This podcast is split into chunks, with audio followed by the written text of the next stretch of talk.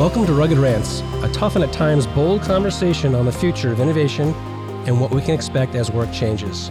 I'm your host, Barry Ross, and today's topic is strategic partnerships. Our guest, Kim Murtagh, Group Manager of Strategic Alliances for Panasonic.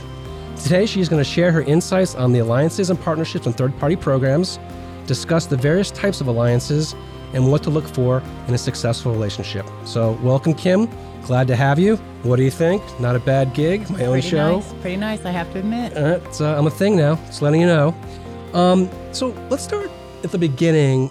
And I know it's kind of an odd question, but how did you get involved in strategic alliances? Only because I know in what you do, you need a lot of skills, like in biz dev, procurement, understanding a contract, all those things. And that's not easy to come by, all those skills.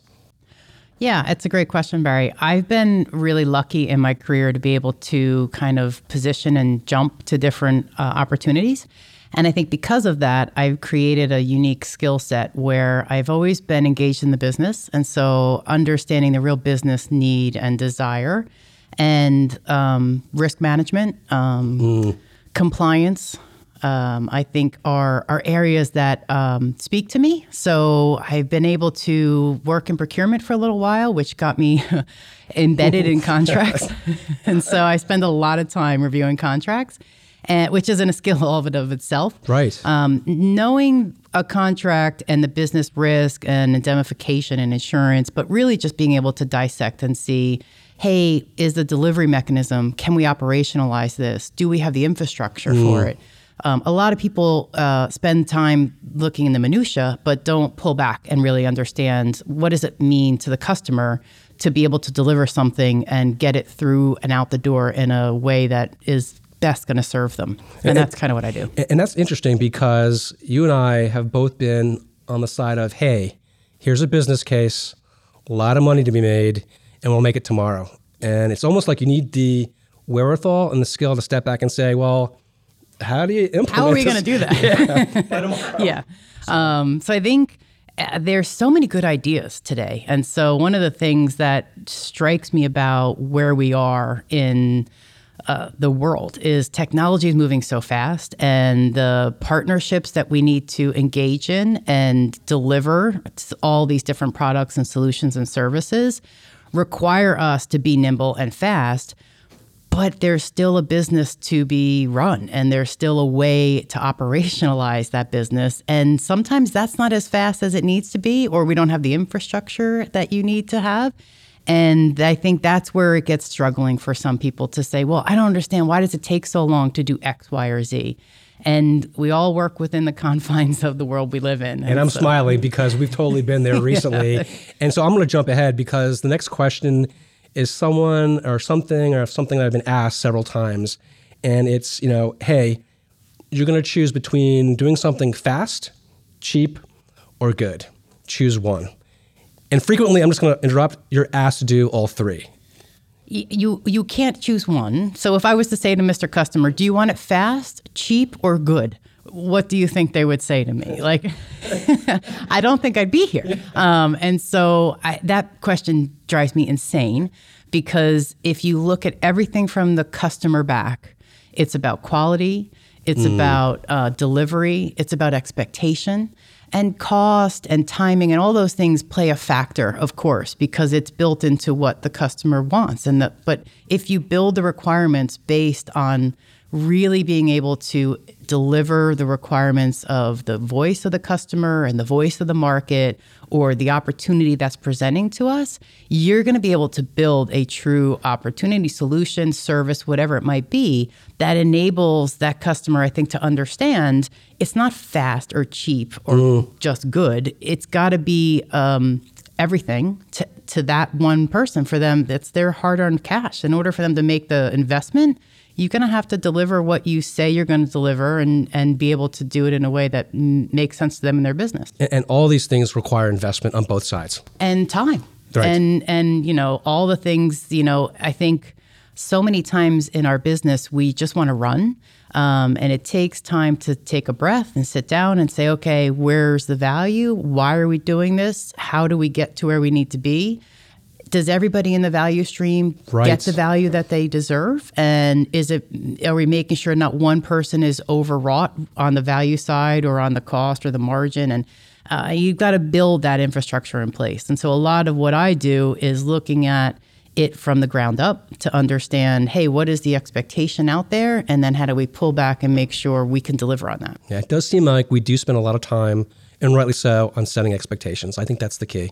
And I think it's true both internally and externally. So when I do go out and meet with new partners, and you know, for, for those of you listening, a strategic alliance partner for us is um, it's somebody who you need to build your infrastructure around to deliver as a service or a software or hardware that you don't have the expertise to deliver or the time or money to do. And so in any company, you should look to understand what your value add is, what are your core competencies, and then if you can't build out more, you go and find the right partners who have the same um, quality and the same uh, mindset that you do. And, and for us, it's customer expectation. It's the ability to deliver on the quality and, that we need. And so we really surround ourselves with strategic alliance partners that will enhance our offering and make sure the customer is being met. And, but when you look at a partner or partners, you just look at one to fill that void, right? I mean, you look at many Yeah. In theory. Yeah, I think the, the key to any good um, review of, of the, the opportunity goes back to, again, those requirements is to understand the market that you need to fill. And so, like I just mentioned, there's lots of companies and partners out there. You got to find the right ones that, that do what you're looking for. They do it with the same level of integrity or quality or, or what are the core competencies you want. Sometimes, you know, they're large, sometimes they're small, sometimes they're nimble, sometimes they're not. Right. And it's basing it on the expectation and the requirements that you have. Again, I know I say this word requirements a lot, which It's totally gets me fine. in trouble. I am smiling through the entire Yeah. conversation because I think you're hitting it. I think it's really, you know, if you if you build something out and you've got the right partners around you, um, it's just exponential. You can just keep growing and growing, and it's building that platform that allows you to have a, a real relationship driven.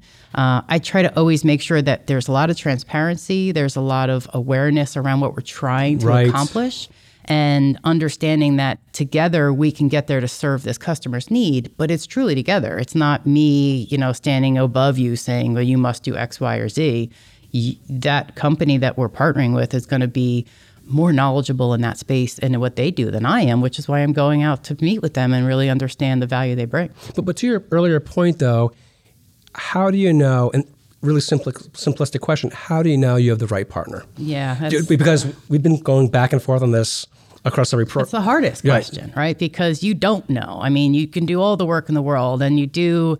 Um, there's lots of, of things that everyone RFIs and RFPs, and now there's an RFS, which is a request for solution. Um, but you're really doing you do a financial analysis, you know, whether private or public, and um, it, it, a lot of times it's it's sitting across the table and having that open conversation around what are what are your goals, where are you going, where are you looking to be in in in the space or in the space that we're trying to go to. Um, do you feel like this is a fit? Can we go there together? Sometimes the answer is like, no, that doesn't make sense for us. And I think having those conversations early on and really exploring the roadmap and where you want to be, whether it's for a single customer or for a market segment or for an uh, overall opportunity, you have to have the level of discussion and set the expectation up front. So many times we get in trouble because our expectation might be X and their expectation is Y, and we're just not aligned. And so when you have a misalignment, so many things get off kilter because the customer expecting one thing, you're trying to deliver something else, but your partners are driving to a whole different drum. And so you really need to have that consistent alignment, consistent contact and communication is so important. I- think that's part of the hard. In terms of your role, let me talk about your role for a second, if I may. do. No, I appreciate what do I that. know? But I think that's probably the hardest part of your role is trying to suss out with a partner whether or not they're capable of doing that job. Only because if they're new or they're trying to impress you and you work for a large company, right? That's Right. a tough conversation. And- And having been on the opposite side of that, Right. at a small company, which may not scale, Yes, scalability, right? it's That's, scalability, That's the key. so- and so when you're a large company and you're sitting at the table and, and you talk about the opportunity, and sometimes it's numbers that people just look at like, wow, that'll that'll that's it, right? We've made we've made it. That's our Right. whole year. Um, and Year it's like revenue, anything right. else, right? Like we're set. Yeah, but uh, you know, everything takes time, and that's why I think it's just so important to have that open level of conversation. Because I, I will often ask, well, you know, what will you do when this turns on and the faucet mm. turns on? And, and how will you scale appropriately? And, and what is your plan for that? And, you know, the same is true for scaling down. Like it, it might be seasonal, it might be, you know, a, a longer deployment or sales cycle. So, how do we plan for that together? And what are the triggers or the milestones that we're going to work to and have that communication that says, hey, here's our pipeline, here's what we're seeing. You might want to go execute on that plan that we had around, you know, turning on or turning up versus turning down. And so you need to really plan that e- equally because the customer looks to you. Um, that's the one thing around strategic alliance partners for us uh, is they are an extension of me, right? And so as I'm sitting in front of the customer, uh, they're looking at us as Panasonic, and whoever's behind us is just who's behind us. And so they're enabling the solution to go or the productization to go out the door. And so you really got to make sure you've got the ability to have the right partners in place that will help deliver that for you. And so if things go south, though, It's us. We're yes, on so the hook. so what? You're the first person that they call. yeah, I don't answer. Uh, well, we know that's not the case at all. I, I just want to say something. We've done a whole, almost a whole session without naming our company, which is great, which we said we were going to do. Yeah. So if we can get through the whole segment, You got uh, it. That's our that's our plan. you're, you're killing it. this is about the, uh, the the real value that strategic alliance partners bring to any company and any industry. Um, in my career, I've had the advantage of working with lots of different types of partners, whether it was in a channel program or or third party vendors and software and hardware. Um, everybody really has a value and has an expertise. And mm. so to think you can do everything, whoever you are, even the company of our size, we, we could never do everything. And we should be humble enough to recognize that and say, okay, let's figure out who the right ones are that we can bring with us. and I think that's important. That goes back to your comment earlier about being honest, not just with your partners, but with yourself. Yeah, absolutely. What's your core competency? Yeah. Across all levels, right? Right. So, you know, Right. being honest with how fast are you going to pay your bills? How fast are you Oh going to right. take your purchase orders? You know, like how fast is your sales cycle? Um, you know, how fast is your product delivered? Can you deliver everything at the same time? How do we enable that? So there's so many different pieces to the puzzle that you know you're constantly evolving and you're constantly striving to do better for your customers and your partners so it's it's this again communication and path to say what's working what isn't working um, how do we make changes and be nimble enough to try to to drive change fast So the next question I'm going to ask you, it's kind of we started at a high level, which is great, and I'm going to ask you about one tool in particular, and it's about requests for information or requests for pricing. And I don't think our listeners need to know what that actually is outside of like, look, this is when you've like locked down right your requirements. You're going to submit this to a bunch of partners mm-hmm. for responses. But what do you need to know? What does Kim need to know before you get to that stage? And it's, it's not a trick question, right? Is it just like well, pricing or mm, cost or mm, you know just high level delivery of an SLA? There's a lot of stuff there that goes into There's it. a lot. There's a lot. Um, for those of our listeners who've never had to review an RFP, you're you're uh, much better off than I am. So um, they're very intense, um, and they they go at all different levels. Right? There's RFPs that that we respond to, and then there's RFPs that we put out to find uh, partners who are in the space that might be a good uh, alliance partner for us. And so I think what we're looking for are um, product product portfolio. Um, tell me about who you are. Tell me about your company culture. Tell me about your infrastructure and where you're located. And are you global or local? Uh, we want to know do you do you offshore or onshore? Right. We want to know about your pricing structure and your channel structure. And we often want to know how do you go to market? You know, are you competing against me? Are you not competing against me? Um, do you touch my customers or my partners today? So there's a lot that you go in to try to um, do the analysis up front. But I will tell you, I am I- do a lot. I answer a lot of RP, RFPs. I see a lot of RFPs. I always want to sit across the table from someone. That's really when you're going to get the most out of the understanding of, of who they are, who their culture is. You go to their office, you walk their halls, you speak to their employees, um, you have lunch in their cafeteria. Uh, Does that say a lot? Can that, say a lot? a lot about a company to say, okay, you know, where do you ha- where do you go to lunch? Don't take me out to a fancy lunch. Take me to where your employees are. Let's go see. You know, maybe it's just everybody sits down with their bag lunch, or they've got a cafeteria, or they've got a food truck, or um, It's like an interview. it's really understanding the culture and how a company is run from the inside out. Uh, for me, that's the the bread and butter of how your customers will perceive you. If you if your employees are happy and they you can just tell by walking in an atmosphere that it's upbeat and they're um, you know joyful versus kind of the the Exact the opposite. doom and gloom. A of, uh, graveyard? yeah. You know, you can feel that. And so I think it's contagious. And the best relationships and companies I've ever worked with have had similar cultures to ours, very transparent and open and um, you know, conscientious about society and just drive different things. And and that is one of the things that we value. And so I look to say, you know, what do you do and where do you fit? So it's it's not always what you can see on an RFP. Right. Well, it seems like you like your job, which which I like that you like your like my job. job, yes. Of course, you couldn't say anything otherwise, just considering Correct.